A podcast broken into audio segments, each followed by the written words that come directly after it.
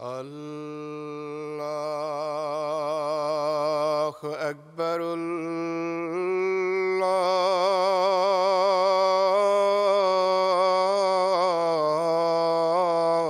الله أكبر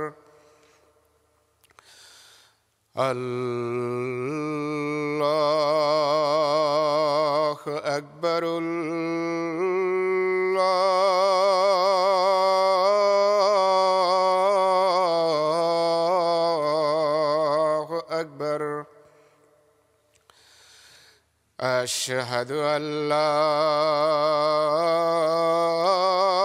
إله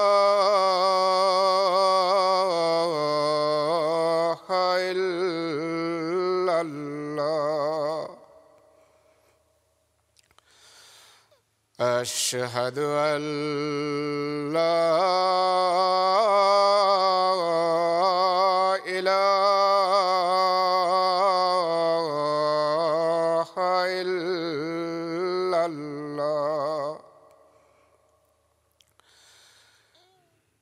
أشهد أن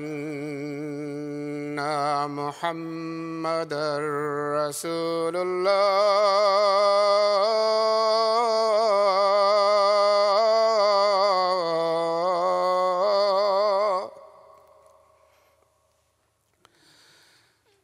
أشهد أن محمد رسول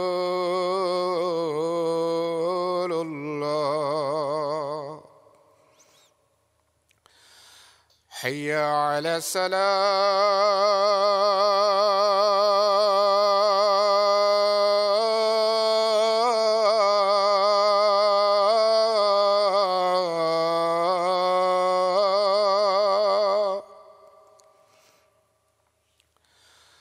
حي على السلام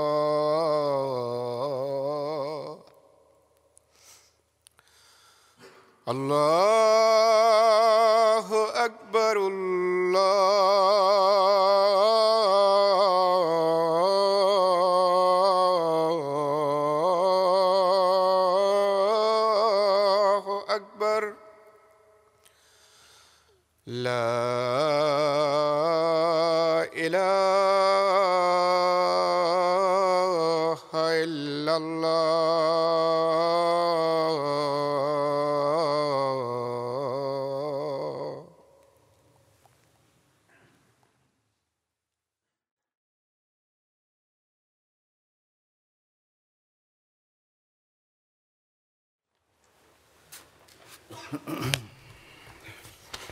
عليكم ورحمة الله.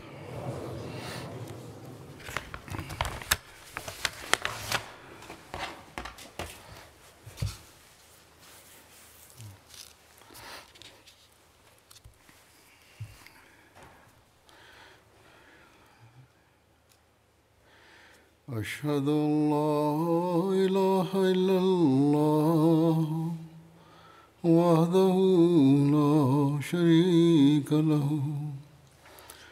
وأشهد أن محمدا عبده ورسوله أما بعد فأعوذ بالله من الشيطان الرجيم.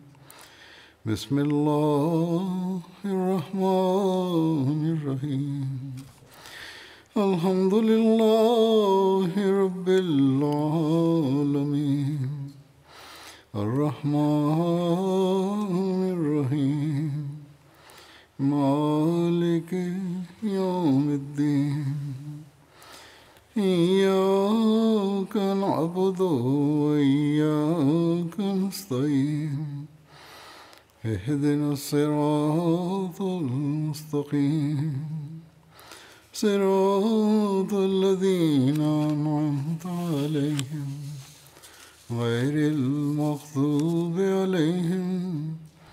ولا الضالين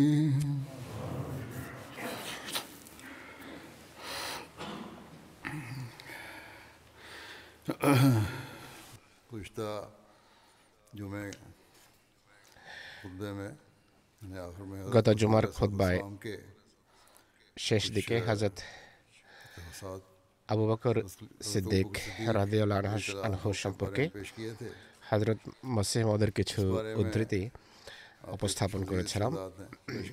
এ সম্পর্কে তার আরও কিছু উদ্ধৃতি রয়েছে যা এখন উপস্থাপন করছে। হজরত মসিহ আলহি বলেন নিঃসন্দেহে হজরত আবাকর সিদ্দিক ও উমর ফারুক সেই কাফেলার আমির ছিলেন যারা আল্লাহর সন্তুষ্টির জন্য অনেক উচ্চ শৃঙ্গ জয় করেছেন তারা শহুরে বা সভ্য আরব এবং মরুবাসী বা বেদনীদের সত্যের প্রতি আহ্বান জানিয়েছেন এমনকি তাদের এই আহ্বান দূর দূরান্তের দেশ সময় ছড়িয়ে পড়ে। তাদের উভয়ের খেলাফত কালকে ব্যাপক হারে ইসলামের ফল ফলাদিতে পরিপূর্ণ করা হয় আর বহুমুখী সাফল্য ও জয়ের সর্বব্যাপী সৌরভে তা সুরভিত করা হয়। اور اسلام حضرت صدیق اکبر کے زمانے میں সিদ্দিকে আকবরের যুগে ইসলাম বিভিন্ন প্রকার নৈরাজ্যের আগুনে জর্জরিত ছিল তার জামাতের উপর আগ্রাসী বাহিনীর বা হামলাকারী বাহিনীর প্রকাশ্যে আক্রমণ অব্যত ছিল আরেকে লুটে নিয়ে। জয়ধ্বনি উচ্চকৃত করার জন্য উদগ্রীব ছিল। অতএব ঠিক সেই সময়ে হজরত আবু বকরের নিষ্ঠার কারণে মহাপ্রতাপান্বিত খোদা ইসলামের সাহায্যে এগিয়ে আসেন এবং তিনি রাদি আল্লাহ তালা গভীর কূপ থেকে ইসলাম রূপী মূল্যবান সম্পদ উদ্ধার করেন। এর ফলে ইসলাম চরম দুর্দশার অবস্থা হতে উত্তম অবস্থার দিকে ফিরে আসে। কাজেই আমাদের কাছে ন্যায় বিচারের দাবি হলো আমরা যেন সাহায্যকারীর কৃতজ্ঞতা জানাই এবং শত্রুদের প্রতি ভ্রুক্ষেপ না করি। অতএব তুমি তার কাছ থেকে মুখ ফিরিয়ে নিও না যিনি তোমার প্রিয় নেতা ও অভিভাবক সাল্লাহ আসলামকে সাহায্য করেছেন এবং তোমার ধর্ম ও গৃহের সুরক্ষা করেছেন আর আল্লাহর সন্তুষ্টের জন্য তোমার হিত কামনা করেছেন কিন্তু এর বিনিময়ে তোমার কাছে তিনি কিছুই চাননি। অতএব সিদ্দিকে আকবরের সুউচ্চ মর্যাদা ও মাহাত্মাকে অস্বীকার করা বড়ই আশ্চর্যজনক বিষয়। অথচ বাস্তবতা হলো সত্য বিষয় হলো তার প্রশংসনীয় গুণাবলী। সূর্যের ন্যায় দেয় দীপ্যমান আর নিঃসন্দেহে প্রত্যেক মোমেন তার রোপিত বৃক্ষের ফল খাচ্ছে এবং তার শেখানো জ্ঞান ভাণ্ডার থেকে লাভবান হচ্ছে। তিনি আমাদের ধর্মের জন্য কোরআন এবং অর্থাৎ কোরআন এবং আমাদের পার্থিব জীবনের জন্য শান্তি ও নিরাপত্তা দান করেছেন যে তাকে অস্বীকার করেছে সে মিথ্যা বলেছে। আর ধ্বংস ও শয়তানের সাথে মিলিত হয়েছে। তিনি বলেন যাদের কাছে তার পদমর্যাদার বিষয়টি সন্দেহযুক্ত ছিল এমন মানুষ জেনে শুনে পাপ করে এবং তারা গভীর জলরাশিকে সামান্য পানি মনে করেছে অতএব সে প্রধান্বিত হয়ে এমন ব্যক্তির অসম্মান করেছে যিনি প্রথম সারের সম্মানিত। ও শ্রদ্ধাভাজন ছিলেন?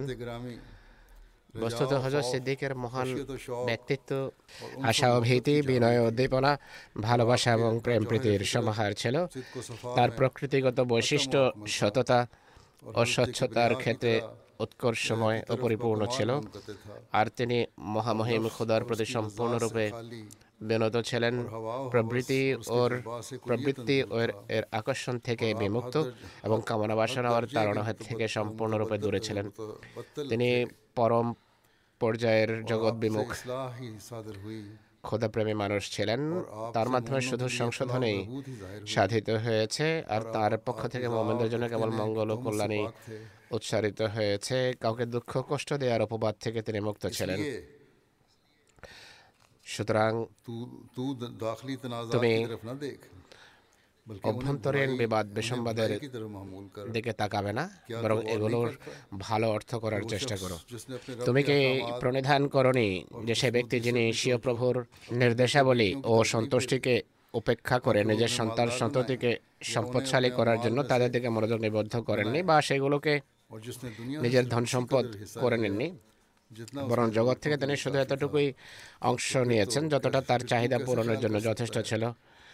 সুতরাং তুমি কীভাবে ভাবতে পারো যে তিনি মহানবীর বংশধরদের প্রতি অন্যায় অবিচার করে থাকবেন?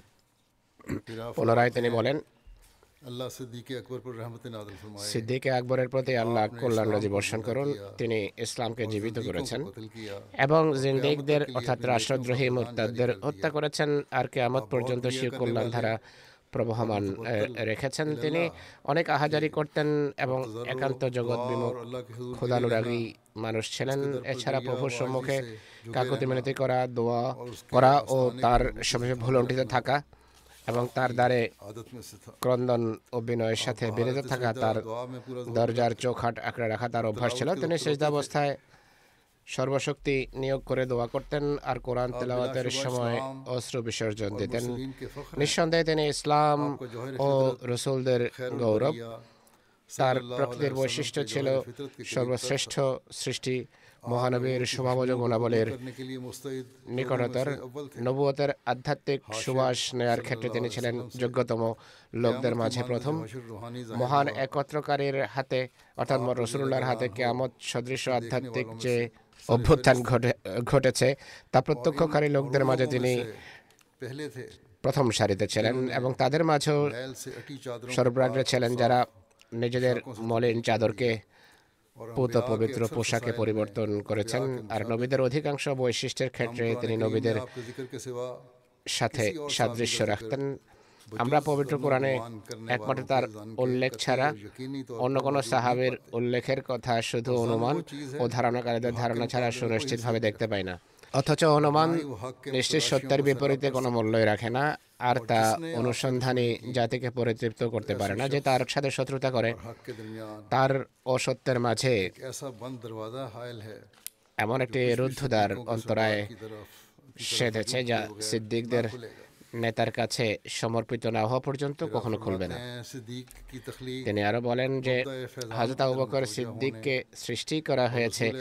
কল্যাণের উৎস অর্থাৎ আল্লাহর প্রতি মনোযোগ নিবদ্ধ করা এবং রহমান খোদার রসুলের প্রতি আকৃষ্ট হওয়ার মাধ্যমে।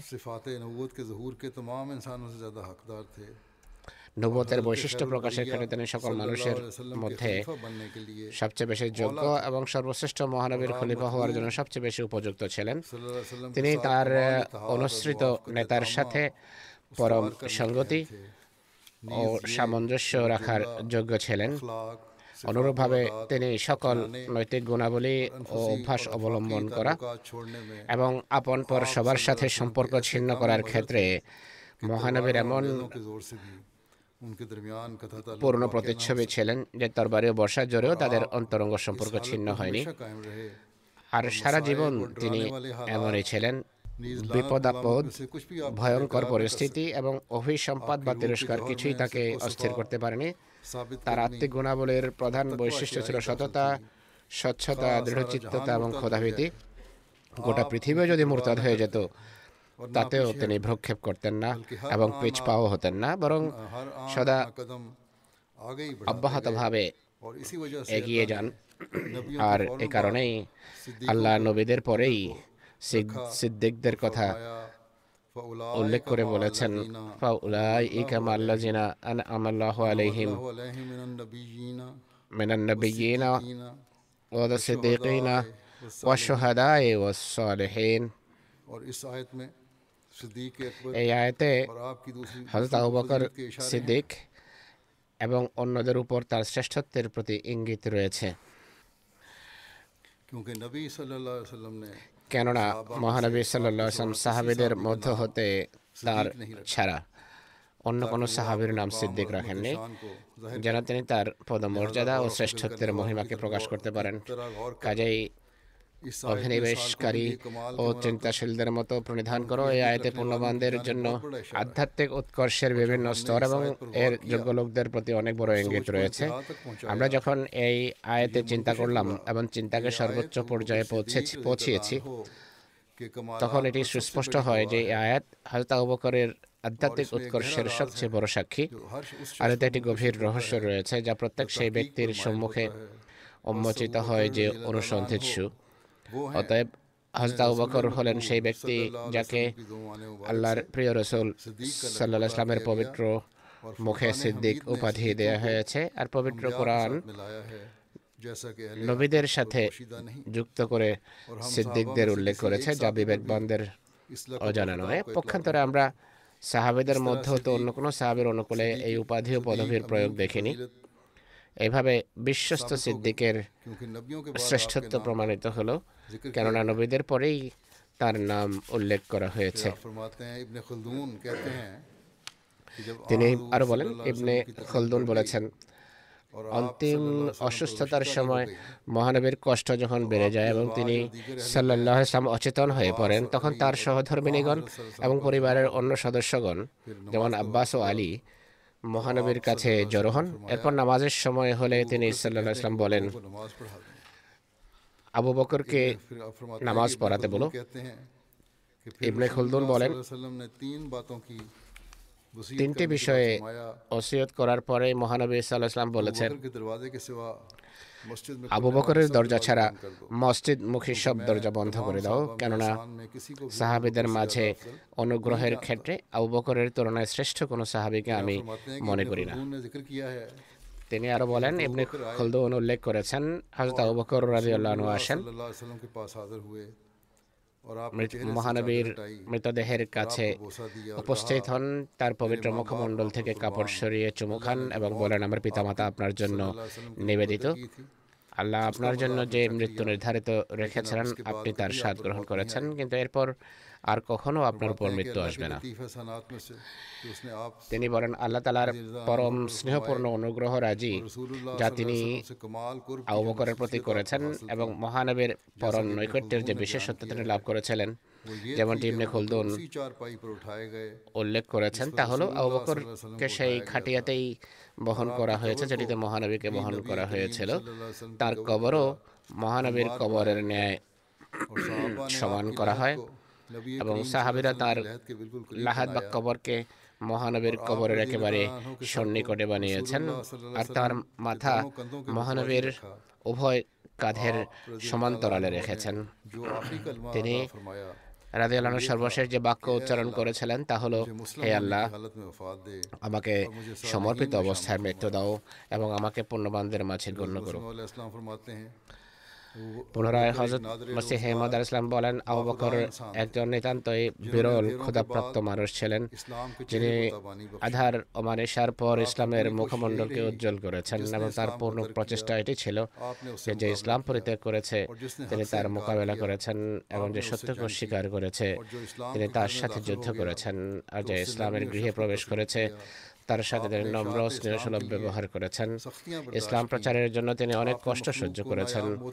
তিনি মানুষকে দুষ্প্রাপ্য মরিমুক্তা দান করেছেন এবং নিজের পবিত্র দৃঢ় সংকল্প দ্বারা মরুবাসীদের সভ্যতা ভব্যতা শিখিয়েছেন। আর সেই সব বলগাহীন ওট বা অসামাজিক লোকদের পানাহার ওঠা বসা প্রভৃতি শিষ্টাচার পণ্যের পথের দিশা ও যুদ্ধক্ষেত্রে বীরত্ব উদ্যম।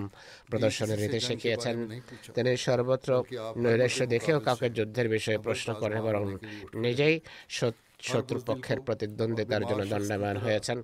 প্রত্যেক ভেরু ও অসুস্থ প্রত্যেক ভেরু অসুস্থ ব্যক্তির মতো অলিক কল্পনা তাকে বিভ্রান্ত করেনি প্রত্যেক নৈরাজ্য বিপদের ক্ষেত্রে এটি প্রমাণিত হয়েছে যে তিনি রেজোয়া পর্বতের চেয়েও বেশি দৃঢ় ও অবিচল এটি মদিনার একটি পাহাড়ের নাম তিনি প্রত্যেক মিথ্যা নবুয়তের দাবিদারকে ধ্বংস করেছেন এবং আল্লাহ তালার খাতিরে আত্মীয়তার সকল বন্ধনকে ছিন্ন করেছেন।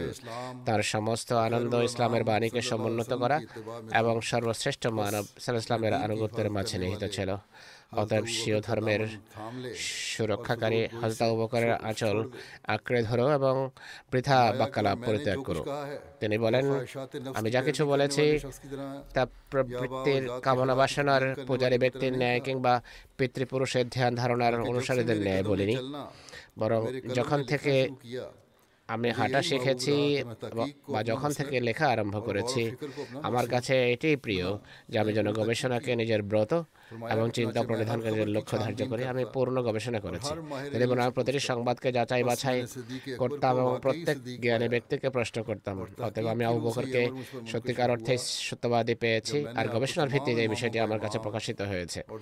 আমি যখন তাকে সকল ইমামের ইমাম এবং ধর্ম উম্মতের প্রদীপ হিসাবে পেয়েছি তখন আমি তার আচল দৃঢ়ভাবে আঁকড়ে ধরেছি এবং তার নিরাপত্তার ছায়া আশ্রয় নিয়েছি আর পূর্ণবানদের ভালোবেসে স্বীয় প্রভুর কৃপা অর্জন করতে চেয়েছি। অতএব সেই কৃপালু খোদা আমার প্রতি কৃপা করেছেন আমাকে আশ্রয় দিয়েছেন আমাকে সাহায্য করেছেন এবং আমার তরবিয়ত করেছেন আর আমাকে সম্মানিত লোকদের অন্তর্ভুক্ত করেছেন। অধিকন্ত স্বীয় বিশেষ অনুগ্রহে আমাকে শতাব্দীর মুজাদ্দেদ ও প্রতিশ্রুত মসি বানিয়েছেন। এছাড়া আমাকে এলহাম প্রাপ্তদের অন্তর্ভুক্ত করেছেন আমার দুঃখ দূর করেছেন। আর আমাকে সেসব কিছু দান করেছেন যা সমসাময়িক সমগ্র বিশ্বে অন্য কাউকে দান করেননি। আর এইসবেই সেই উম্মি নবী সাল্লাহ আসলাম এবং সেসব নৈকট্যের প্রাপ্তদের ভালোবাসার কারণে হয়েছে। হে আল্লাহ তুমি তোমার সর্বশ্রেষ্ঠ রসুল খাতামুল আম্বিয়া এবং জগতের সকল মানবের চেয়ে উত্তম সত্তা। মোহাম্মদ ইসলামের প্রতি কল্যাণ এবং শান্তি অবতীর্ণ করো। খোদার কসম হজরত আবু বকর হারামাইন অর্থাৎ দুটি পবিত্র গৃহ এবং দুটো কবরে আল্লাহর রসুল ইসলামের সঙ্গে। আমার এই কথার অর্থ হলো প্রথমত সেই গুহার কবর যেখানে তিনি উৎকণ্ঠিত অবস্থায় মৃত ব্যক্তির নিয়ে আশ্রয় নিয়েছিলেন। দ্বিতীয়ত সেই কবর যা মদিনায় সর্বশ্রেষ্ঠ মানব সাল্লামের কবরের সাথে সন্নিবেশ পরিচিত তাই আবু বকরের মর্যাদাকে অনুধাবন করো। যদি তুমি চিন্তাশীল হয়ে থাকো। আল্লাহ তালা পবিত্র কোরআনে তার এবং তার খেলাফতের সত্যায়ন করেছেন আর সর্বোত্তম ভাষায় তার প্রশংসা করেছেন। তিনি বলেন নিঃসন্দেহে তিনি আল্লাহ তালার কাছে গ্রহণীয় প্রভাজন। আর তার সম্মান ও মর্যাদাকে ওম্মাদ ছাড়া অন্য কেউ খাটো করতে পারে না। তার খেলাফতের মাধ্যমে ইসলামের উপর থেকে সকল বিপদ আপদ দূর হয়ে যায়। তিনি বলেন অপরদিকে তার মহানুভবতায় তার ভালোবাসায় মুসলমানদের সৌভাগ্য পরম মার্গে উপনীত হয়েছে। সৃষ্টির সেরা সাল্লাহ ইসলামের সাথে যদি অবকর না থাকতেন তাহলে ইসলামের ভিত্তি নিশ্চিন্ন হওয়ার দ্বার প্রান্তে ছিল। তিনি ইসলামকে এক দুর্বল ও অসহায় এবং ক্ষীণকায় ও শোচনীয় অবস্থার শিকার পক্ষাঘাতগ্রস্ত ব্যক্তির ন্যায় পেয়ে অভিজ্ঞদের ন্যায় এর উজ্জ্বলতা সতেজতাকে পুনরায় ফিরিয়ে আনার জন্য উঠে দাঁড়ান এবং এক লুণ্ঠিত ব্যক্তির ন্যায় নিজের হারানো জিনিসের খোঁজে মগ্ন হয়ে যান। এমনকি ইসলাম নিজের সঙ্গতিপূর্ণ উচ্চতা থেকে নিজ কোমল চেহারা ও সৌন্দর্যের সতেজতা আর স্বচ্ছ স্বচ্ছ পানের সুমিষ্টতার দিকে ফিরে এসেছে। আর এসবেই সেই বিশ্বস্ত বান্দার নিষ্ঠার কারণে সম্ভব হয়েছে। তিনি নিজ মাটিতে মিশিয়ে দিয়েছেন আর অবস্থার পরিবর্তন করেছেন এবং রহমান খোদার সন্তুষ্টি বেঁধে রেখে অন্য কোনো প্রতিদানের প্রার্থী হননি। অধিকন্ত এই অবস্থাতে তার যেন রাত কেটেছে। তিনি পচাহারে প্রাণ সঞ্চারকারী বিপদাপদ দূরীভূতকারী আর মরুভূমিতে মিষ্টি ফলের গাছগুলোর রক্ষক ছিলেন। তিনি খাঁটি ঐশী সাহায্য লাভ করেছেন। এটি আল্লাহ তালার অনুগ্রহ এবং কৃপায় হয়েছে। এখন আমরা খোদার উপর ভরসা করে কিছু সাক্ষ্যের উল্লেখ করছি যেন তোমার কাছে বিষয়টি স্পষ্ট হয়ে যায় যে কীভাবে তিনি প্রবল ঝড়ের ন্যায় নৈরাজ্য ঝলসে দেয় এমন আগুনের বিপদ আপদকে নির্মূল করেছেন। আর কীভাবে তিনি যুদ্ধে বড় বড় দক্ষ বর্ষা নিক্ষেপকারী ও অসিচালকদের ধ্বংস করেছেন। এভাবে তার অভ্যন্তরীণ অবস্থা তার কর্মকাণ্ডের মাধ্যমে স্পষ্ট হয়ে গেছে। তার আমল তার প্রশংসনীয় গুণাবলীর সত্যতার সাক্ষ্য দিয়েছে। আল্লাহ তালা তাকে সর্বোত্তম প্রতিদান দিন এবং তার পুনরুত্থান যেন মুত্তাকিদের ইমাম রূপে হয়। আর আল্লাহ তালা তার এই প্রিয়দের কল্যাণে আমাদের প্রতি কৃপা করুন। হে আশিস অনুগ্রহের মালিক খোদা আমার দোয়া গ্রহণ করো। তুমি সর্বাধিক দয়ালু এবং দয়ালুদের মাঝে সর্বশ্রেষ্ঠ। তিনি আরও বলেন হজরত আহবাকর সিদ্দিকের আদর্শ সর্বদা নিজেদের সামনে রেখো। মহানবী সাল্লামের সেই যুগের কথা চিন্তা করো। কোরাইশ শত্রুরা যখন সকল দিক থেকে অনিষ্ট করতে উদ্যত ছিল এবং তারা তাকে হত্যার ষড়যন্ত্র করে সেই যুগ ভয়াবহ পরীক্ষার যুগ ছিল। তখন হজরত আবু বকর সিদ্দিক সত্যের যেই সঙ্গ দিয়েছেন, তার দৃষ্টান্ত পৃথিবীতে খুঁজে পাওয়া যায় না। এ শক্তি ও বল সতত ইমান ছাড়া লাভ করা মোটেই সম্ভব নয়। আজ তোমরা যতজন এখানে বসে আছো স্থান থেকে একটু চিন্তা করো, যে ধরনের কোনো পরীক্ষা যদি আমাদের উপর আসে, তাহলে কতজন আছে যারা সঙ্গ দিতে প্রস্তুত? উদাহরণস্বরূপ সরকারের পক্ষ থেকে যদি তদন্ত আরম্ভ হয়ে যায় যে কোন কোন ব্যক্তি কার হাতে বয়ত করেছে, তাহলে কয়জন আছে যারা বীরত্বের সাথে একথা বলবে যে আমরা বয়তকারীদের অন্তর্ভুক্ত? আমি জানি, একথা শুনে কত ঘাতকের হাত পা অবশ হয়ে যাবে। আর তাৎক্ষণিকভাবে নিজেদের সহায় সম্পত্তি ও আত্মীয় স্বজনের কথা তাদের মনে পড়বে যে তাদের সবাইকে পরিত্যাগ করতে হবে। তিনি বলেন বিপদ আপদের সময়ে সঙ্গ দেয়া সবসময় ইমানদারদের বৈশিষ্ট্য হয়ে থাকে। এই জন্য ইমানকে যতক্ষণ মানুষ কার্যত নিজের মাঝে ধারণ না করবে কেবল মৌখিক দাবিতে কিছু হয় না। আর আর অজুহাত দেখানো মানুষ পরিত্যাগ করে না।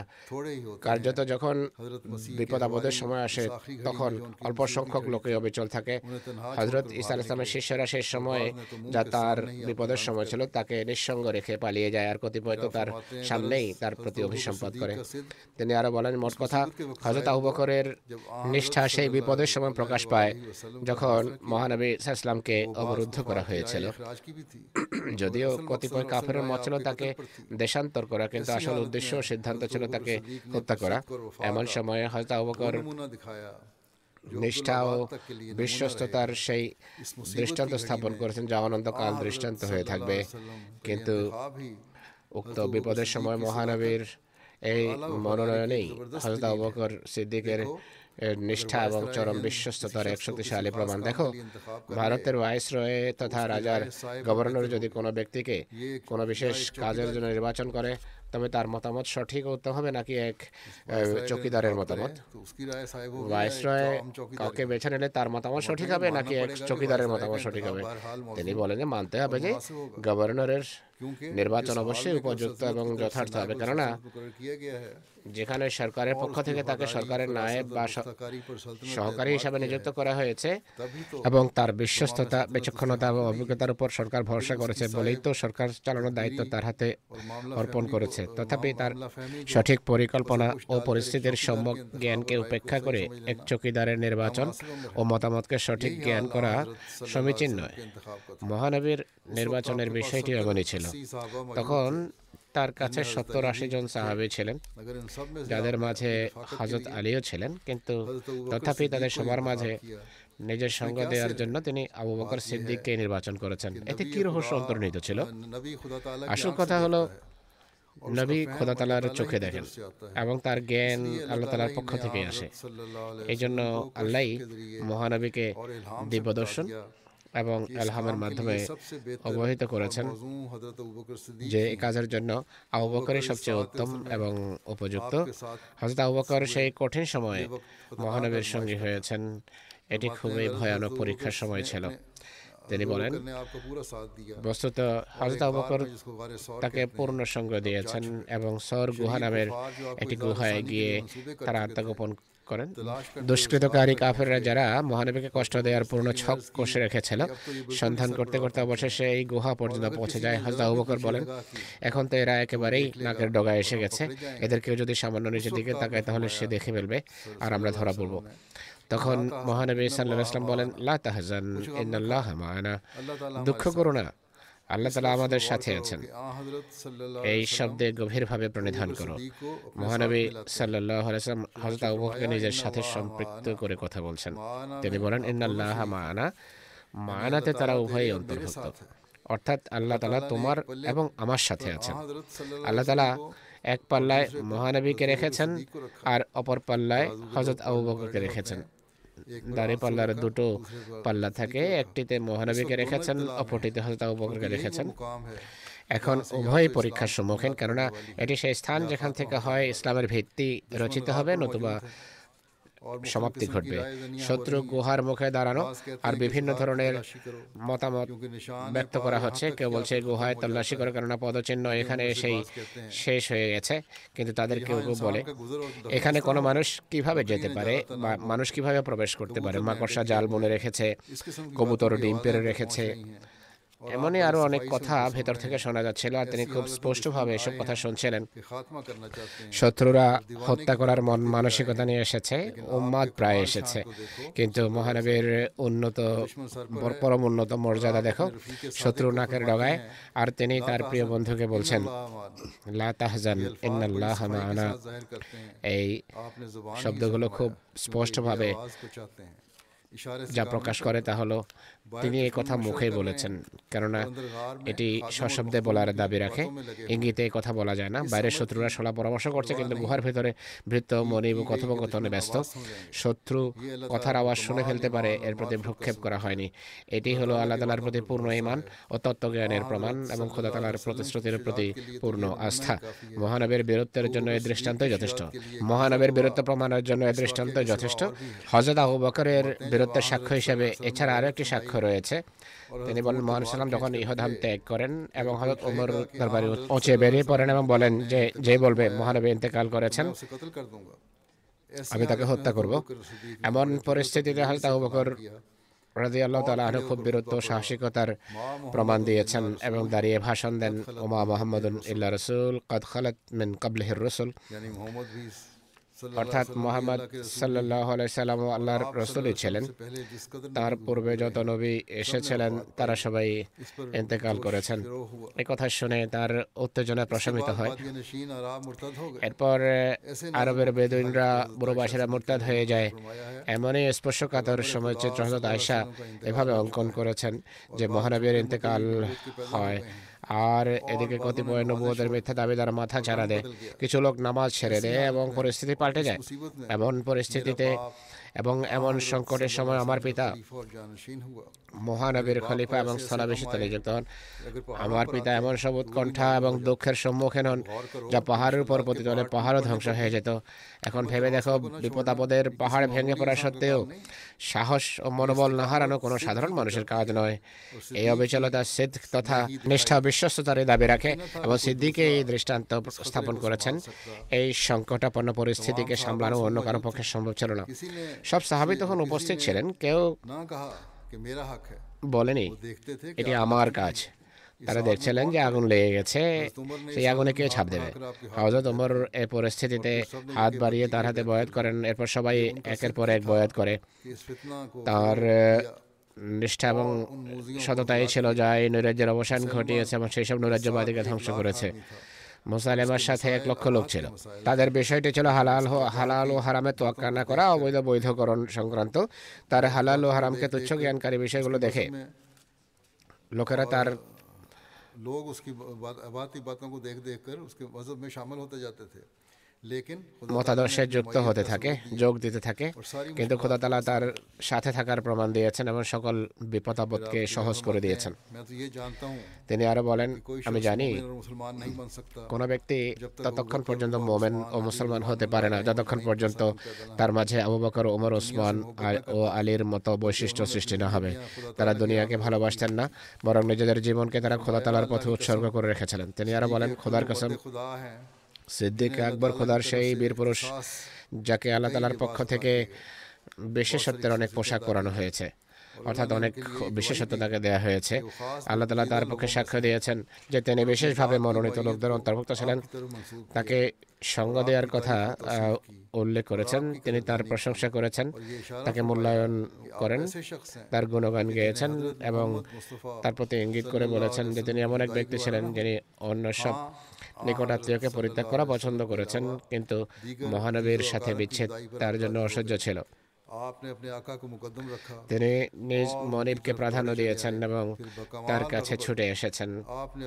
এরপর পরম আগ্রহের সাথে তিনি নিজেকে মৃত্যুর মুখে ঠেলে দিয়েছেন এবং হৃদয়ের সব কামনা বাসনাকে নিজ পথ থেকে দূরে ঠেলে দিয়েছেন। মহানবী তাকে সঙ্গ দেওয়ার জন্য ডাকলে তিনি তিনি লাভবায়ক বলে ইতিবাচক সায়দান এবং দণ্ডায়মান হন। জাতি যখন মোহাম্মদ রসুল্লাহকে বহিষ্কারের ষড়যন্ত্র করে তখন মহা প্রতাপান্বিত খোদার প্রিয় নবী সাল্লাহ ইসলাম তার কাছে গিয়ে বলেন আমাকে হিজরতের নির্দেশ দেওয়া হয়েছে। তুমি আমার সাথে হিজরত করবে আর আমরা একসাথে জনপদ থেকে বেরোবো। তখন হজরত আবু বকর সিদ্দিক রাদিয়াল্লাহু আলহামদুলিল্লাহ পড়েন কেননা এমন সংকটময় অবস্থায় তিনি মোহাম্মদ রসুল্লাহ সফর সঙ্গে হওয়ার সৌভাগ্য আহ, লাভ করছেন।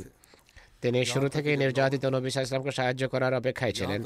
এক পর্যায়ে পরিস্থিতি যখন এই পর্যন্ত গড়ায়, তিনি পুরো নিষ্ঠার সাথে আর কি হবে তা চিন্তা না করে এই চরম উৎকণ্ঠ বিপদের সময় পরম আন্তরিকতা ও দুর্বার উন্মাদনার সাথে মহানবীর সঙ্গ দিয়েছেন এবং হত্যাকারীদের হত্যার ষড়যন্ত্রে ভীত হননি।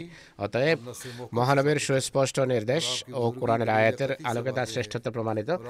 তার শ্রেষ্ঠত্ব কাট্ট দলিল দ্বারা সাব্যস্ত এবং তার সত্যতা অনিষ্ঠাদি বালকের ন্যায় পরকালের নিয়ামত পছন্দ করেছেন, পার্থিব চাকচিক্য ভোগ বিলাসকে পরিত্যাগ করেছেন। তার এই শ্রেষ্ঠত্বে, শ্রেষ্ঠত্বের ক্ষেত্রে এই পর্যায়ে উপনীত হতে পারবে না। তিনি বলেন, তুমি যদি প্রশ্ন করো আল্লাহ খেলাফতের ধারা সূচিত করার জন্য তাকে কেন বেছে নিলেন সৃজনশীল খোদার এর পেছনে রহস্য বা কি ছিল? এই প্রশ্নের উত্তর হলো, আল্লাহ তালা জানতেন হজরত আবু বকর সিদ্দিক রাদিয়াল্লাহ তাআলা আনহু এক মুসলিম জাতির মধ্য থেকে মহানবীর প্রতি সম্পূর্ণরূপে সমর্পিত হৃদয় নিয়ে ইমান এনেছেন আর এমন সময় ইমান এনেছেন যখন মহানবী সাল্লাহ ইসলাম একাও নিঃসঙ্গ ছিলেন আর চারিদিকে চরম নৈরাজ্য বিরাজ করছিল। অতএব ইমান আনার পর হজরত সিদ্দিক আকবর বিভিন্ন ধরনের লাঞ্ছনা গঞ্জনা সয়েছেন সজাতি আত্মীয় স্বজন সগোত্র ও আপন পর সবার পক্ষ থেকে তিনি অভিসম্পাদতের দুর্যোগ কথাবার্তা সয়েছেন রহমান খোদার পথে তাকে কষ্ট দেওয়া হয়েছে। যেভাবে জিন ও মানবের নবী বহিষ্কৃত হয়েছেন সেভাবে তিনিও স্বদেশ থেকে বহিষ্কৃত হন। শত্রুর পক্ষ থেকে অনেক কষ্ট এবং বন্ধুদের পক্ষ থেকে তিনি অনেক অভিসম্পাত সমালোচনার সম্মুখীন হয়েছেন। তিনি নিজের সম্পদ ও জীবন বাজি রেখে মহাসম্মানিত প্রভুর পথে জেহাদ করেছেন। তিনি আভিজাত্য প্রাচুর্যের মাঝে লালিত পালিত হওয়া সত্ত্বেও সাধারণ লোকের মতো জীবনযাপন করেছেন। খোদার খাতিরে তিনি দেশ থেকে বহিষ্কৃত হয়েছেন খোদার পথে তাকে কষ্ট দেওয়া হয়েছে। তিনি আল্লাহর পথে নিজের সম্পদ দিয়ে জেহাদ করেছেন। ঐশ্বর্য এবং প্রাচুর্য থাকা সত্ত্বেও তিনি গরিব ও নিঃস্ব ব্যক্তির মতো হয়ে যান। তার অতীত দিনগুলোর প্রতিদান দিতে এবং তার যে ক্ষতি হয়েছে এর তুলনায় উত্তম দানে তাকে ঘোষিত করতে আর খোদার সন্তুষ্টি সন্তানদের সমস্যার সম্মুখীন হয়েছেন তার জন্য আল্লাহ তালা তাকে পুরস্কৃত করার সিদ্ধান্ত নেন। আল্লাহ পণ্যবান লোকদের প্রতি প্রতিদানকে কখনো বিনষ্ট করেন না। তার প্রভু তাকে খলিফা মনোনীত করেছেন। তার জন্য তার নামকে সমুন্নত করেছেন এবং তার মনস্তুষ্টি করেছেন। এছাড়া নিজ কৃপা ও দয়ায় তিনি তাকে সম্মানিত করেছেন এবং তাকে আমিরুল মোমেনিন নিযুক্ত করেছেন। হজরত মসিহে মহদ আরও বলেন এ দৃঢ় বিশ্বাস পোষণ করা একান্ত আবশ্যক যে হজরত আবকর সিদ্দিক রাদিয়াল্লাহ আনহু হজরত উমর ফারুক রাদিয়াল্লাহ আনহু হজরত নুরায়ন তথা হজরত ওসমান রাদিয়াল্লাহ তালা আনহু এবং হজরত আলী মুর্তজা রাদিয়াল্লাহ আনহুরা ধর্মের সকলেই ধর্মের তত্ত্বাবধায়ক ছিলেন ইসলামের দ্বিতীয় আদম হজরত আবু বকর রাজি আল্লাহ আনহ অনুরূপভাবে হজরত ওমর ফারুক এবং হজরত উসমান রাজি আল্লাহ আনহম যদি সত্যিকার অর্থে ধর্মের তত্ত্বাবধায়ক না হতেন তাহলে আজ আমাদের জন্য পবিত্র কোরআনের কোনো একটি আয়াত সম্পর্কে এটি বলা কঠিন হতো যেটি আল্লাহর পক্ষ থেকে। পুনরায় হজরত মোসা ইসলাম বলেন হজরত আবু বকর ইসলামের দ্বিতীয় আদম সেই যুগেও মোসাইলামা অবৈধ বৈধকরণের উদ্দেশ্যে লোকদেরকে একত্রিত করে রেখেছিল। এমন সময় হজরত আবু বকর খলিফা মনোনীত হন। অর্থাৎ মানুষ অনুভব করতে পারে যে কিরূপ কঠিন পরিস্থিতির উদ্ভব হয়ে থাকবে। তিনি যদি দৃঢ়চিত্ত না হতেন এবং মহানবীর ইমানের রং যদি তার ইমানে না থাকতো তাহলে খুবই কঠিন হতো। পরিস্থিতি আর তিনি ঘাবড়ে যেতেন ছিলেন। কিন্তু হজরত আবুকর সিদ্দিক রাদিয়াল্লাহু আনহু মহানবীর প্রতিচ্ছবি ছিলেন। মহানবীর ছায়া ছিলেন মহানবীর বুরুজ ছিলেন। তার উপর মহানবীর চারিত্রিক বৈশিষ্ট্যের প্রভাব বিস্তার লাভ করেছিল তার হৃদয়ে দৃঢ় বিশ্বাসের জ্যোতিতে পরিপূর্ণ ছিল। এই জন্যই তিনি সেই সাহসিকতা দৃঢ়তা প্রদর্শন করেছেন যার দৃষ্টান্ত মহানবীর পর খুঁজে পাওয়া ভার। তার জীবনের উপর ইসলামের জীবন নির্ভরশীল ছিল। এটি এমন একটি বিষয় যে সম্পর্কে দীর্ঘ আলোচনার কোনো প্রয়োজন নেই। সেই যুগের অবস্থা অধ্যয়ন করো। আর এরপর হজরত আবু বকর ইসলামের যে সেবা করেছেন তার তার কিছুটা ধারণা করো। আমি সত্য করে বলছি হজরত আবু বকর সিদ্দিক রাদিয়াল্লাহু ইসলামের জন্য দ্বিতীয় আদম ছিলেন। আমি দৃঢ় বিশ্বাস রাখি যে মহানবীর পর যদি আবু বকরের আবু বকর না হতেন তাহলে ইসলামও থাকতো না। আবু বকর সিদ্দিক রাদিয়াল্লাহু অনেক বড় অনুগ্রহ। তিনি ইসলামকে পুনরায় প্রতিষ্ঠিত করেছেন। নিজ ইমানের শক্তি বলে তিনি সকল বিদ্রোহীকে শাস্তি দিয়েছেন এবং শান্তি স্থাপন করেছেন। ঠিক সেভাবে যেভাবে আল্লাহ তালা বলেছেন এবং প্রতিশ্রুতি দিয়েছেন যে আমি সত্য খলিফার মাধ্যমে শান্তি প্রতিষ্ঠা করব। এই ভবিষ্যৎবাণী হজরত সিদ্দিকের খেলাফতের মাধ্যমে পূর্ণ হয়েছে আর স্বর্গমর্ত কার্যদের সাক্ষ্য প্রদান করেছে। এই হলো সিদ্দিকের সংজ্ঞা। অর্থাৎ তার মাঝে এমন উচ্চমানের ও পরম মার্গের নিষ্ঠা থাকা উচিত। আসলে দৃষ্টান্ত উপস্থাপনের মাধ্যমে সহজে সমস্যার সমাধান করা যায়। তিনি আরও বলেন যে মহানবী ইসলামের ইন্তেকালের পর হাজার হাজার মানুষ মোরতাদ হয়ে যায়। যদিও তার যুগেই সত্য সর্বত্র পৌঁছে গিয়েছিল। ধর্মত্যাগের বিষয়টি এত দূর গড়ায় যে কেবল এমন দুটি মসজিদ অবশিষ্ট ছিল যেখানে নামাজ পড়া হতো আর অন্য কোনো মসজিদে নামাজই পড়া হতো না এরাই সেই সব লোক যাদের সম্পর্কে আল্লাহ তালা বলেন যে কুল লাম তো মেনু আলাকিন কৌলু আসলাম না কুল্লাম তো মেনু আলাকিন কুলু আসলাম না কল লাম তো মানে ওলাকিন কলু আসলাম না কিন্তু আল্লাহ তালা হজরত আবুবকরের মাধ্যমে পুনরায় ইসলামকে প্রতিষ্ঠিত করেন। আর এভাবে তিনি দ্বিতীয় আদম হয়েছেন। আমার দৃষ্টিতে মহানবীর পর এই উম্মতের প্রতি অনেক বড় অনুগ্রহ হজরত আবু বকরের। কারণ তার যুগে চারজন মিথ্যা নবতা দাবিদার মাথা ছাড়া দিয়েছিল মোসালামার সাথে এক লক্ষ মানুষ সমবেত হয় আর তাদের নবী তাদের কাছ থেকে চিরবিদায় নিয়েছিলেন। কিন্তু মন বিপদের সময়ও ইসলাম নিজ অবস্থানে সুদৃঢ়ভাবে প্রতিষ্ঠা ছিল। হজরত উমর তো সবকিছু প্রস্তুত পেয়েছিলেন। এরপর তিনি এর প্রসার ঘটাতে থাকেন। এভাবে ইসলাম আরবে সীমানা পেরিয়ে সিরিয়া ও রোম পর্যন্ত পৌঁছে যায়। আর এসব দেশ মুসলমানদের দখলে চলে আসে। অন্য কেউ হজরত আবুবকরের ন্যায় বিপদের সম্মুখীন হননি। হজরত উমর হজরত ওসমান এবং হজরত আলী কেউ নন। তিনি আরও বলেন যে ব্যক্তি আল্লাহ তালার খাতিরে লাঞ্ছিত হবে সেই অবশেষে সম্মান ও প্রতাপের সিংহাসনে অধিষ্ঠিত হবে আবু আবু বকরকে দেখো না? লাঞ্ছনাকে তিনি সর্বপ্রথম মাথা পেতে নিয়েছেন। তিনি সর্বাগ্রে খেলাফতের আসনে সমাসীন হয়েছেন। তিনি বলেন পৃথিবীতে এমন ভরি ভরি উদাহরণ ও দৃষ্টান্ত রয়েছে যে যারা আল্লাহর পথে প্রাণ দিয়েছে এবং নিহত হয়েছে তাদের জীবিত ও অমর হওয়ার প্রমাণ পৃথিবীর অনুপরমাণুতে বিদ্যমান। হজরত আবু বকর রাজিউল আনহুকেই দেখো। আল্লাহর পথে তিনি সবচেয়ে বেশি উজাড় করে দিয়েছেন। বিনিময়ে তাকে দেয়া হয়েছে সবচেয়ে বেশি।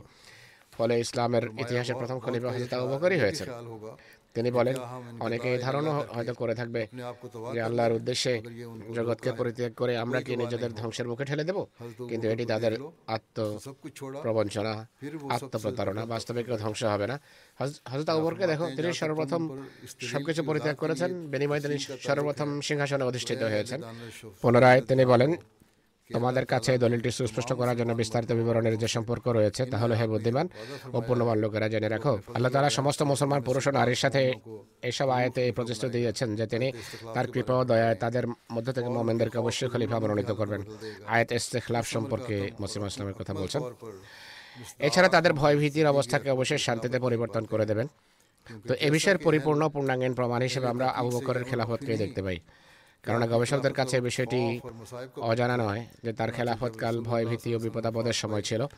মহানবী ইসলাম যখন ইন্তেকাল করেন তখন ইসলাম ও মুসলমানদের উপর বিপদের পাহাড় ভেঙে পড়ে। অনেক মুনাফেক মোরতাদ হয়ে যায়। মোরতাদরা বড় বড় বলি আওড়াতে থাকে আর মিথ্যাবাদীরা নবুয়তের দাবি করে বসে। বেশিরভাগ মোরবাসী তাদের দলে যোগ দেয়। যেমন মুসা আলামা কাজাবের সাথে প্রায় এক লক্ষ অজ্ঞ ও দুরাচারে লোকযুক্ত হয়। নৈরাজ্য ফুসে ওঠে সমস্যাদি বৃদ্ধি পেতে থাকে বিপদাপদ দূর কাছের সবকিছুকে পরিবেষ্টন করে ফেলে, মোমেনদের উপর এক চরম অস্থিরতা ছেয়ে যায়। সেই সময় প্রত্যেক ব্যক্তি পরীক্ষার সম্মুখীন হয় আর ভয়ঙ্কর কাণ্ডজ্ঞান লোককারী অবস্থা দেখা দেয়। মোমরা এত টানের উপায় ছিল যেন তাদের অন্তরে আগুন জ্বালিয়ে দেওয়া হয়েছে, অথবা তাদেরকে যেন ছুরি দিয়ে জবাই করা হয়েছে। কখনো তারা সর্বশ্রেষ্ঠ মানব মোহাম্মদ ইসলামের বিরোহে, আবার কখনো সেই অরাজকতার কারণে অস্ত্র বিসর্জন দিয়েছিল যা ভস্যকারী অগ্নিরূপে প্রকাশ পেয়েছিল। শান্তির কোনো নামগন্ধও ছিল না। নৈরাজ্যবাদীরা ময়লার স্তূপে গজিয়ে ওঠা ঘাসের মতো সর্বত্র ছড়িয়ে পড়েছিল। মোমেনদের ভয়ভীতি ও আতঙ্ক অনেক বেড়ে গিয়েছিল। আর তাদের হৃদয়ে ত্রাস ও অস্থিরতায় পরিপূর্ণ ছিল। এমন স্পর্শকাতর মুহূর্তে হজরত আবু বকর রাজি আল্লাহ তালা আনহুকে যুগের হাকেম এবং খাতামান নবীনের খলিফা মনোনীত করা হয়। মুনাফেক কাফের ও মোরতাদদের চালচলন ও রীতিনীতি দেখে তিনি রাজি আল্লাহ দুঃখের সাগরে ডুবে ডুবে যান। শ্রাবণের বারিধারার ন্যায় তিনি বিরামহীনভাবে কাঁদতে থাকেন আর তার অশ্রুধারা প্রব- প্রবহমান ঝর্ণার মতো বহিতে থাকত এবং তিনি ইসলাম ও মুসলমানদের মঙ্গলের জন্য আল্লাহর দরবারে মিনতি করতেন। এক পর্যায়ে খোদার সাহায্য এসে যায় এবং মিথ্যা নবীদের হত্যার মোরতাদদের ধ্বংস করা হয়, নৈরাজ্য দূরীভূত করা হয় বিপদ আপদ অপসৃত হয়, সমস্যার সমাধান হয়। খেলাফতের বিষয়টি সুদৃঢ় ভিত্তির উপর প্রতিষ্ঠিত হয় আর আল্লাহ মোমেনদের বিপদ থেকে রক্ষা করেন, তাদের ভয় ভীতির অবস্থাকে নিরাপত্তায় বদ্ধ দেন। তাদের জন্য তাদের ধর্মকে সুদৃঢ় করেন, এক বিশাল জনগোষ্ঠীকে সত্যের উপর প্রতিষ্ঠিত করেন। নৈরাজ্যবাদীদের মুখ কালিমা লিপ্ত করা হয়। আল্লাহ তালা নিজ প্রতিশ্রুতি রক্ষা করেন। তার বান্দা হজরত আবু বকর সিদ্দিককে সাহায্য করেন। বিভিন্ন বিদ্রোহী নেতা ও প্রতিমা ধ্বংস করেন এবং কাফেরদের হৃদয়ে এমন ভীতির সঞ্চার করেন যে তারা পশ্চাৎপদ হয়ে অবশেষে কুফরি পরিত্যাগ করে তওবা করে। আর এটি ছিল কাহার খোদার প্রতিশ্রুতি তিনি সকল সত্যবাদের তুলনায় সর্বাধিক সত্যবাদী। অতএব গৌরবে চিন্তা করে দেখো হজরত আবু বকরের সত্তায় কত স্পষ্টভাবে খেলাফতের প্রতিশ্রুতি সমস্ত অনুষঙ্গ লক্ষণ সমস্যা পূর্ণ হয়েছে। তিনি আরও বলেন গভীরভাবে চিন্তা করে দেখো তার খলিফা হওয়ার সময় মুসলমানদের অবস্থা কেমন ছিল? বিপদ আপদের দরুন ইসলাম অগ্নিদগ্ধ মানুষের ন্যায় নাজুক অবস্থায় ছিল। পুনরায় ইসলামকে আল্লাহ তালা এর শক্তি ফিরিয়ে দেন এবং গভীর কূপ থেকে উদ্ধার করেন আর মিথ্যা নবতের দাবিদাররা ভয়ঙ্কর শাস্তি পেয়ে মারা যায় এবং মোরতাদদের চতুষ্পদ জন্তুর ন্যায় হত্যা করা হয়। তিনি বলেন তিনি সেই ভয় ভীতির অবস্থা থেকে উদ্ধার করে প্রশান্তি দান করেন যাতে তারা মৃত ছিল। এই কষ্ট দূর হবার পর মোমেনরা আনন্দিত হতেন এবং উপকারকে অভিনন্দন জানাতেন এবং তাকে প্রাণ ঢালার শুভেচ্ছা জানাতেন আর তার সাথে সাক্ষাৎ করতেন। তারা তাকে এক পবিত্র সত্তা এবং নবীদের ন্যায় ঐশী সাহায্য প্রাপ্ত জ্ঞান করতেন। আর এই সবই হজরত আবু সিদ্দিকের সততা এবং দৃঢ় বিশ্বাসের দরুন ছিল। মহানবীর তিরোধানের পর ইসলামের কি অবস্থা হয়েছিল আর এতে হজরত আবু বকরের ভূমিকা কেমন ছিল সে কথা উল্লেখ করতে গিয়ে হজরত মাসিহ মহম্মদ আলাহ বলেন তিনি রাজি আল্লাহ তালা আনহ নবী ছিলেন না ঠিকই কিন্তু তার মাঝে রসুলদের বৈশিষ্ট্য বিদ্যমান ছিল তার নিষ্ঠার কারণেই ইসলামের বাগান সকল সৌন্দর্য ফিরে পেয়েছে আর তীরের আঘাতে ক্ষত বিক্ষত হবার পর পুনরায় এটি আড়ম্বরপূর্ণ ও শ্যামল হয়ে ওঠে এবং নানা ধরনের ফুলে ফুলে এটি সুশোভিত হয় আর এর ডালপালা মলিনতা মুক্ত হয়ে যায় অথচ এতে পূর্বের অবস্থা এমন এক সব দেহের ন্যায় হয়ে গেছিল اور اس کی حالت جارت... کی تھی؟ যার জন্য বিলাপ করা হয়েছে। আর এর অবস্থা দুর্ভিক্ষ কবলিত নেওয়া ছিল সমস্যায় জর্জরিত নেওয়া ছিল জবাইকৃত এমন এক পশুর মতো ছিল যার মাংস টুকরো টুকরো করে করে ফেলা হয়েছে। এর অবস্থা নানান দুঃখ কষ্টে জর্জরিত ও গ্রীষ্মের প্রচণ্ড দাবদাহে পড়া এক মানুষের মতো ছিল। তখন আল্লাহ তালা একে সেই সমস্ত সমস্যা থেকে পরিত্রাণ দিয়েছেন আর সেই সকল বিপদ থেকে মুক্ত করেছেন। আর বিশ্বকর সব সাহায্য ও সহায়তার মাধ্যমে একে সমর্থন জুগিয়েছেন। এভাবে ইসলাম নিজ পরাজয়ে ও ধুলোমলনতার পর রাজা বাদশাহের নেতা এবং সাধারণ মানুষের অভিভাবক হয়ে যায়। ফলে মুনাফিকদের মুখে তালা লেগে যায়। আর মোমেনদের মুখ উজ্জ্বল হয়ে ওঠে। তখন প্রতিটি মানুষ তাদের প্রতিপালকের প্রশংসা এবং আবু বকরের প্রতি কৃতজ্ঞতা জ্ঞাপন করে। তিনি আরও বলেন হজরত আবু বকর সিদ্দিক রাদিউল্লাহন ইসলামকে এমন একটি দেয়ালের মতো পেয়েছেন যা চরম দুরাচারীদের দুষ্কৃতির ফলে ধসে পড়ার দ্বার প্রান্তে ছিল। তখন আল্লাহ তালা তার হাতে একে এমন এক দুর্ভেদ্য দুর্গে পরিণত করেন যার প্রাচীর লহু নির্মিত। আর যাতে কৃতদাসদের ন্যায় সেনাদল থাকে অতএব গভীরভাবে চিন্তা করো এতে কি তোমার সন্দেহের অবকাশ আছে? অথবা তুমি কি কোনো অন্য জাতিতে এর দৃষ্টান্ত দেখাতে পারো? তিনি আরও বলেন হজরত আবু বকর রাজিউল্লাহ একজন পূর্ণতত্ত্ব জ্ঞানী সাধু নম্র এবং খুবই দয়াদ্র প্রকৃতির অধিকারী মানুষ ছিলেন আর অত্যন্ত বিনয়দারের বেশে জীবন অতিবাহিত করতেন খুবই ক্ষমাশীল ও মার্জনাকারী এবং স্নেহ ভালোবাসা ও কৃপার মূর্ত প্রতীক ছিলেন। তার ললাটের জ্যোতি দেখেই তাকে চেনা যেত। মহানবী সাল্লাহ ইসলাম হজরত মোহাম্মদ ইসলামের সাথে তার গভীর সম্পর্ক ছিল। সর্বশ্রেষ্ঠ সৃষ্টি মহানবীর আত্মার সাথে তার আত্মা একাকার হয়ে গেছিল। সেই জ্যোতি তাকে ঢেকে রেখেছিল, যা তার মরিবনে তা মোহাম্মদ ইসলামকে আচ্ছাদন করে রেখে করেছিল। তিনি রসুল্লাহর জ্যোতির সূক্ষ্ম ছায়া এবং তার মহান কল্যাণের আশ্রয়ে আশ্রিত ছিলেন। কোরআনের ব্যুৎপত্তি অর্জন এবং অভিনেতা মানবতার গর্ব মহানবের প্রতি ভালোবাসা পোষণের ক্ষেত্রে তিনি সব মানুষের মাঝে স্বতন্ত্র ছিলেন। তার সামনে পারলৌকিক জীবনের স্বরূপ এবং ঐশী রহস্যাবলী উন্মোচিত হওয়ার পর তিনি সমস্ত জাগতিক বন্ধন ছিন্ন করে ছিন্ন করেন আর দৈহিক সম্পর্ক পরিত্যাগ করে স্বীয় প্রেমাস্পদের রঙে রঙিন হয়ে যান। এছাড়া শুধু একটি অভিষ্ট লক্ষ্য অর্জনের খাতিরে তিনি সব চাওয়া পাওয়াকে জলাঞ্জলি দেন এবং সকল প্রকার জাগতিক কলুষ থেকে পবিত্র হয়ে যান তিনি। তার আত্মা এক পরম সত্য এবং অদ্বিতীয় ক্ষুধার রঙে রঙিন হয়ে যায়। আর বিশ্ব প্রতিপালকের সন্তুষ্টি সন্ধানে নিজেকে তিনি বিলীন করে দেন।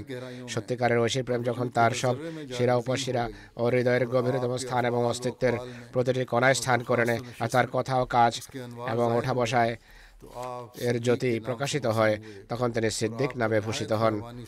আর সর্বশ্রেষ্ঠ দাতা খোদার দরবার থেকে তাকে অনেক বেশি সতেজ ও গভীর জ্ঞান দান করা হয়।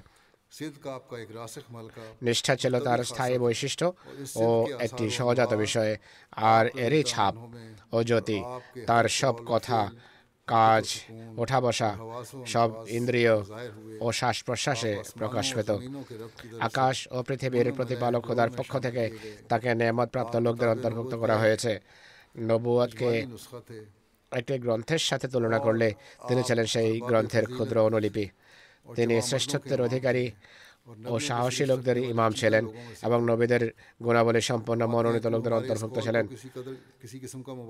তিনি বলেন যে আমাদের এই কথাকে তুমি অত্যুক্তি মনে করবে না আর একে তুমি পক্ষপাতমূলক আচরণ ও প্রচ্ছন্ন প্রশ্রয় জ্ঞান করবে না আর একে তুমি প্রেমের আতিশয্য মনে করবে না বরং এটি সেই বাস্তব সত্য যা আমার কাছে সম্মানিত প্রভুর পক্ষ থেকে প্রকাশ করা হয়েছে।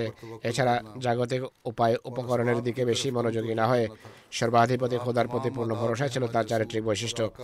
যাবতীয় আচার আচরণ ও শিষ্টাচারের ক্ষেত্রে তিনি আমাদের রসুল ইসলামের ছায়া স্বরূপ ছিলেন। সর্বশ্রেষ্ঠ সৃষ্টি হজরত মোহাম্মদের সাথে তার এক চিরস্থায়ী সামঞ্জস্য ছিল আর এ কারণেই তিনি রাজাল মহানবীর কল্যাণে অতি অল্প সময় এমন সব আশিসে ভূষিত হয়েছেন যা অন্যরা সুদীর্ঘ কাল ক্ষেপণ এবং সুদূর পথ পাড়ি দিয়েও লাভ করতে পারেনি। তুমি জেনে রাখো কোনো ব্যক্তির সাথে সামঞ্জস্যের কারণে কল্যাণরাজি লাভ হয়ে থাকে। নিখিল বিশ্বে আল্লাহ তালার নিয়ম এভাবে কাজ করছে অতএব কাউকে যদি অনাদি অনন্ত বন্টনকারী আল্লাহ অলি ও সুফিদের সাথে বিন্দুমাত্র সামঞ্জস্য দান না করেন তাহলে এটি সেই বঞ্চনা যা মহান আল্লাহর দৃষ্টিতে দুর্ভাগ্য নামে অভিহিত। সেই ব্যক্তি পরম ও চরম সৌভাগ্যবান যে খোদার বন্ধুর বিভিন্ন অভ্যাসকে আয়ত্ত করে, এমনকি সে প্রতিটি অক্ষর, প্রতিটি শব্দ এবং সব রীতিনীতিতেই মহানবীর সাথে সাদৃশ্যপূর্ণ হয়ে যায়। দুর্ভাগা লোকেরা তো এই চরম উৎকর্ষের বিষয়টি বুঝতেই পারে না। যে একজন জন্মান্ধ রং এবং অবয়ব দেখতে পায় না, সেভাবে এক হতভাগার অদৃষ্টে তো খোদার ভীতি ও ত্রাসপূর্ণ বিভিন্ন নিদর্শন ছাড়া আর কিছুই জোট না, কেননা তার প্রকৃতি রহমতের নিদর্শন দেখার যোগ্যতা রাখে না এবং ঐশী প্রেম ও আকর্ষণের সৌরভ নিতে পারে না। নিষ্ঠা, শুভাকাঙ্ক্ষা, ভালোবাসা এবং হৃদয়ের বিশালতা কাকে বলে সে জানেই না। কেননা প্রকৃতির কথাভাবে সে রাশি রাশি অন্ধকারে ভরা। অর্থাৎ যে অন্ধ তার কথা বলা হচ্ছে। তার উপর কল্যাণ রাজি কীভাবে অবতীর্ণ হতে পারে? বরং দুর্ভাগার প্রবৃত্তি তো প্রবল ঝড়ের তরঙ্গের ন্যায় তরঙ্গায়িত হয় আর তার আবেগ অনুভূতি তাকে সত্য বাস্তবতা দেখা থেকে বিরত রাখে। এই জন্য সে সৌভাগ্যবান লোকের ন্যায় তত্ত্বজ্ঞানের প্রতি আকৃষ্ট হয় না। অর্থাৎ সত্যের দিকে সে অগ্রসর হয় না। পক্ষান্তরে হজরত আবু বকর সিদ্দিক রাজিয়াল আনুকে সৃষ্টি করা হয়েছে। কল্যাণের উৎসের প্রতি নিবিষ্ট হওয়া এবং রহমান খোদার প্রতি আকৃষ্ট হওয়ার বৈশিষ্ট্য দিয়ে। رسول رحمان صلی اللہ علیہ وسلم کی طرف رخ کرنے کی صورت میں ہوئی নবুয়তের বৈশিষ্ট্য প্রকাশের ক্ষেত্রে তিনি সকল মানুষের মধ্যে সবচেয়ে বেশি যোগ্য এবং সর্বশ্রেষ্ঠ মানব মহানবীর খলিফা হওয়ার জন্য সবচেয়ে উপযুক্ত ছিলেন। তিনি তার অনুসৃত নেতা সাল্লাহ ইসলামের সাথে পরম সঙ্গতি ও সামঞ্জস্য রাখার যোগ্য ছিলেন। অনুরূপভাবে তিনি সকল নৈতিক গুণাবলী ও অভ্যাস অবলম্বন করা এবং আপন পর সবার সাথে সম্পর্ক ছিন্ন করার ক্ষেত্রে মহানবীর এমন প্রতিচ্ছবি ছিলেন যে তরবারি ও বর্ষার জোরেও তাদের অন্তরঙ্গ সম্পর্ক ছিন্ন হয়নি। আর সারা জীবন তিনি এমন ছিলেন। বিপদাপদ, ভয়ঙ্কর পরিস্থিতি এবং অভিসম্পদ বা তিরস্কার কিছুই তাকে অস্থির করতে পারেনি। তার আত্মিক গুণাবলীর প্রধান বৈশিষ্ট্য ছিল সততা স্বচ্ছতা, দৃঢ়চিত্ততা এবং খোদাবিতি গোটা পৃথিবীও যদি মুরতাদ হয়ে যেত তাতে তিনি ভ্রক্ষেপ করতেন না এবং পিছপা হতেন না, বরং সদা অগ্রসর মান থাকতেন। ইনি ছিলেন হজরত আবকর সিদ্দিক রদিউল্লাহ আনহু, যিনি আল্লাহ ও তার রসুল সাল্লা ইসলামের ভালোবাসায় নিজেকে বিলীন করে দিয়েছিলেন। বদরি সাহাবিদের স্মৃতিচারণের ধারাবাহিকতায় সর্বশেষ যে স্মৃতিচারণ ছিল তা এখানে শেষ হলো। সম্ভবত কতক সাহাবির স্মৃতিচারণ যা আমি প্রথম দিকে করেছি, সেগুলোর কিছু বিবরণ পরে হস্তগত হয়েছে, তা কখনো সুযোগ পেলে বর্ণনা করব। অন্যথায় বদরুই সাহাবিদের জীবনী যখন ছাপা হবে, তখন তাতে সেসব সাহাবির বিস্তারিত বিবরণ ছেপে যাবে। আল্লাহ তালা আমাদেরকে এসব সাহাবির পদাঙ্ক অনুসরণ করার তৌফিক দান করুন। নক্ষত্র ন্যায় সর্বক্ষেত্রে তারা আমাদের পথ প্রদর্শক হন আর তারা যে মানদণ্ড প্রতিষ্ঠা করেছেন আমরা যেন সেই মানে উপনীত হতে সচেষ্ট থাকি